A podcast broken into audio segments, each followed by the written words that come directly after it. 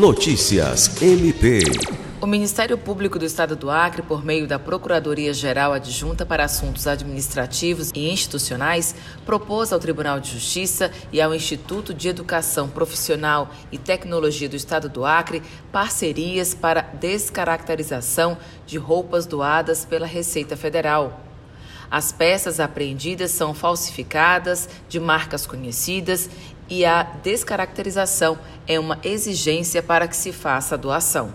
São milhares de peças de vestuários que foram apreendidas em operação da Receita Federal e repassadas ao MPAC. O objetivo é reunir instituições parceiras para que os itens apreendidos sejam descaracterizados e possam, assim, ser doados para as pessoas em situação de vulnerabilidade social. Alice Regina para a Agência de Notícias do Ministério Público do Estado do Acre.